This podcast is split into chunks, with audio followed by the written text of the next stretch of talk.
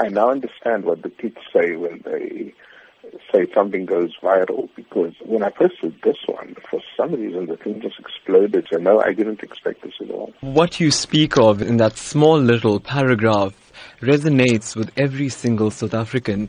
Help me understand what went through your mind when you watched that funeral service, seeing the entire nation come together like that.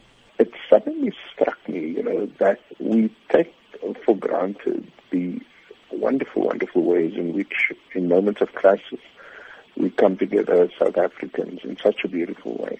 And knowing Uncle Kathy, this was no accident. I mean, he put together, and his wife Barbara, put together this funeral in such a powerful way, but also without making a scene about it. So there's a lot of those things that if you just looked again, you'd see amazing examples of solidarity, of interracial friendships, of interfaith community.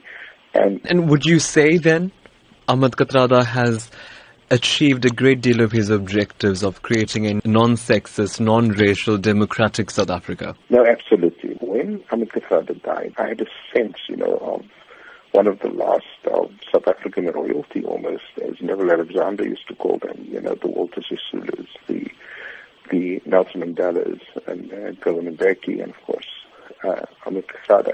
These were special people, they weren't loud, they weren't obnoxious, they weren't sleazy, they weren't greedy, In having this simple funeral, you at the same time make a profound statement. Professor, yes, that statement didn't stop there. Many have said that Ahmed Kathrada stood up for injustice and stood up for whatever he felt in his heart to be incorrect.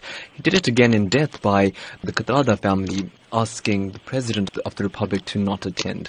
Your thoughts on the way Ahmed Kathrada stuck to his guns even at the end? If you listen to the letter that was read out at the funeral by former President Khalil amat-Lante, it was a plea. It wasn't sort of, you must step down or else, It was pretty much, look at the country, look at what's happening, look at what you're doing, Don't you think it's the right thing to do, And so even in the way he makes that plea to the President, he exemplifies greatness. It comes at a time when South Africans themselves are facing a great deal of uncertainty. And South Africans often lament to us that they're not so happy about being South African right now. And then you see something like Mr. Ahmed Kathrada's funeral.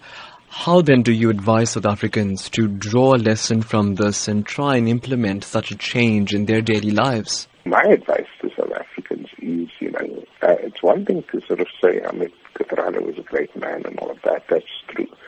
The one thing to say, let's draw inspiration from his life and let's get up again and continue the fight against injustice, inequality, corruption, and the like. That, I think, is the real message of the funeral and the man.